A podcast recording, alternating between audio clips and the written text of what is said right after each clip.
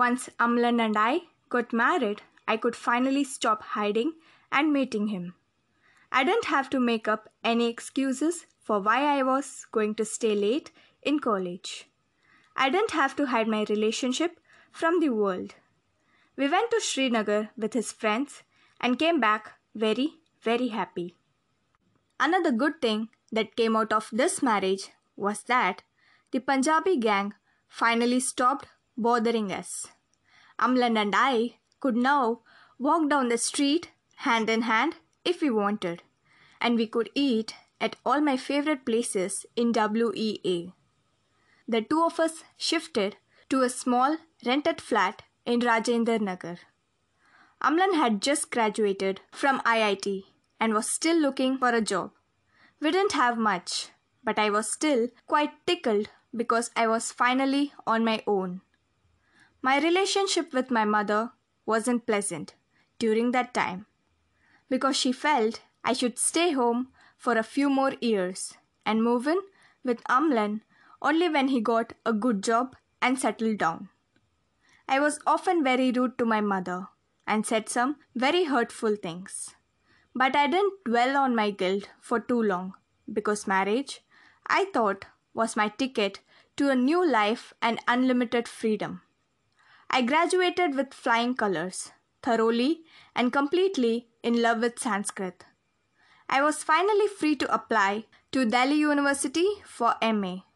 Every morning, I took the U Special bus that dropped me off right outside D School, Delhi School of Economics. My MA Sanskrit classmates weren't very fond of me initially because I was what they considered modern.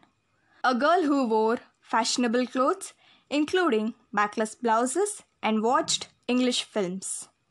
I also didn't get along with them because we didn't have much in common.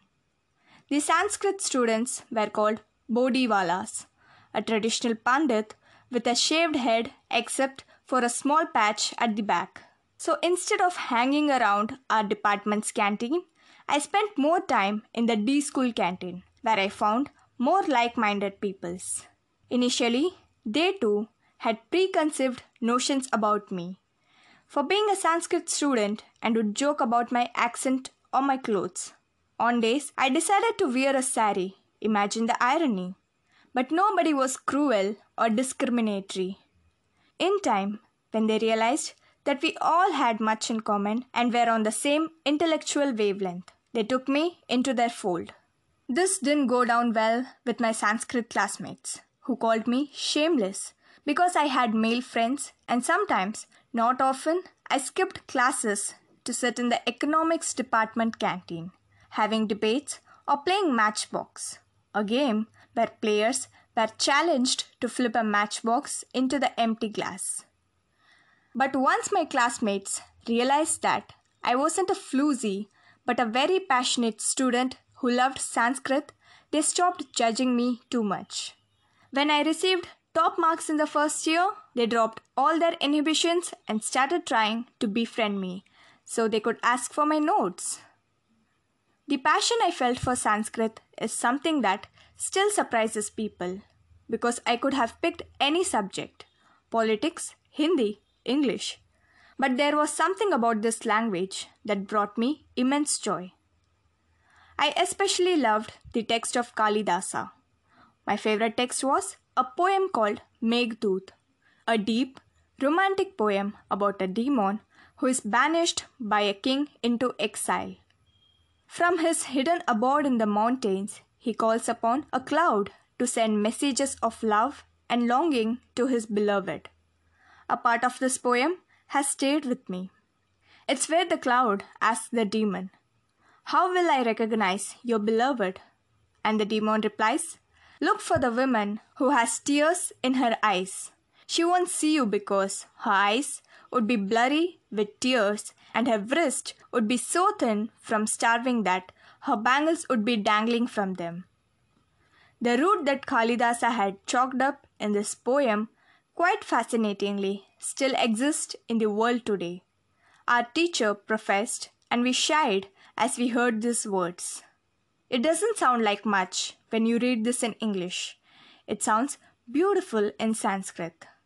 My professor was a bit of a rock star among the Sanskrit crowd because he could recite Meghdut from memory. He had a really good voice, and his eyes would glaze over as he stared out the window. As young, giddy girls, how we wished it were us, he was thinking about when he recited the poem. Along with my studies, I also kept doing theatres and soon started to branch out and try my luck in theatre companies in Delhi, both amateur and professional. At some point, I realized how much I loved the stage and started dreaming of becoming a theatre actor. Unfortunately, at home, Amlan viewed things differently. Given the times and our upbringing, I think he had always assumed that I would eventually settle down and focus on our family. But I had become a bit too ambitious and didn't see myself ever being a regular housewife. I wanted more from life, and the more theatre I did, the clearer my path became. During this short time Amlan and I were married, we never quarreled much. Not about our daily lives, the way our house was run, or about my studies and career. We were both very, very young when we dove into marriage. But to this day, I don't have a harsh thing to say about him. But it soon became apparent that we both wanted different things from life. He wanted someone who could be a solid homemaker. I was a dreamer, a hard worker, who saw herself basking in the validation that came from a standing ovation. Within a year of our marriage, we mutually and amicably decided to part ways and pursue our own destinies. Amlan finally got a good job and moved away. I moved back home with my mother, to whom I apologized profusely. His uncle, who lived in WEA, was a lawyer and helped us out with the proceedings. Amlan and I were sitting in the court, waiting for our case to be called. But it was taking some time. I was thirsty, so Amlan offered to go get me a Coca Cola. A woman next to me observed how we interacted with each other in an easy, comfortable manner. You both are so young. What's wrong? Why are you here? We are just here to finalize our divorce, I replied. Divorce? She practically screamed. Why? You both seem so nice and comfortable with each other. He even went out to buy you a Coke. My husband wouldn't care even if I were dying of thirst. How can you think of divorce? We both laughed at this. She was right though. Amlan was a wonderful man, but we don't want the same things anymore. So, we might as well go our separate ways before it's too late, I said. And just like that, we parted ways as a couple and started our lives afresh. I started my MPhil in Sanskrit at Delhi University and decided to do my thesis in stage techniques in Sanskrit drama, theory, and practice. After this, I really wanted to pursue my PhD in Sanskrit, but the guide who was assigned to me didn't agree with my approach to the subject. He wanted me to take a more theoretical approach, but I wanted to get my information firsthand not just from texts and research in the library, because I was really excited about bringing together my two passions, Sanskrit and the stage. But my PhD didn't pan out because of our constant differences in opinions, and I left midway. It was very disappointing to get that far in Sanskrit and still not earn a doctorate.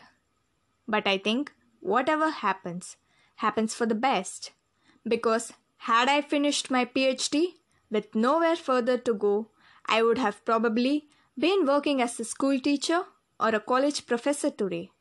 Instead, this decision opened up new opportunities for me in stage and acting, with all paths leading to the National School of Drama.